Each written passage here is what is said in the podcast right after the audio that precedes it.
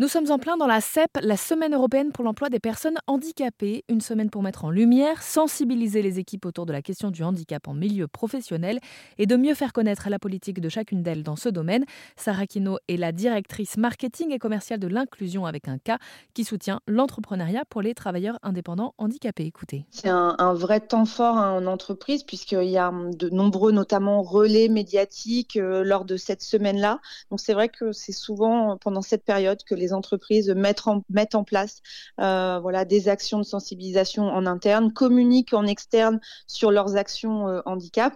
L'idéal, ça serait qu'on euh, puisse communiquer sur le handicap toute l'année, mais il est bien qu'il y ait voilà, un temps fort pour mettre en lumière justement toutes les actions et l'innovation qu'il existe dans le handicap et notamment l'entrepreneuriat de, de, personnes en situation de handicap est pour moi un vrai facteur innovant pour le, le recours aux, aux personnes en situation de handicap euh, dans les entreprises. Et le constat est le suivant, le taux de chômage des personnes en situation de handicap est de 12% en 2022, c'est son plus bas niveau depuis 2008, un constat qui s'explique selon Sarah Kino. La société évolue et euh, voilà le, volet RSE pour les entreprises euh, est quelque chose de maintenant de stratégique hein, dans, leur construction, que ce soit pour attirer de nouveaux talents, elles ont besoin de montrer de vraies actions en faveur de, la RSE et bien évidemment, euh, il y a euh, la partie euh, obligation.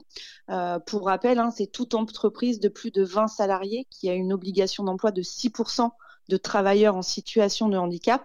Euh, si elle ne remplit pas cette obligation, elle paye une contribution handicap qui s'apparente un peu à une, taxe.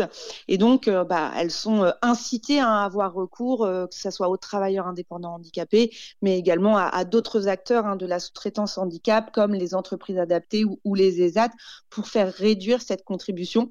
Donc, je dirais que c'est les deux, c'est la RSE et bien sûr l'incitation financière. La CEP, la Semaine européenne pour l'emploi des personnes handicapées, a lieu tous les ans, la troisième semaine de novembre, et c'est aussi l'occasion d'organiser les fameux duodets.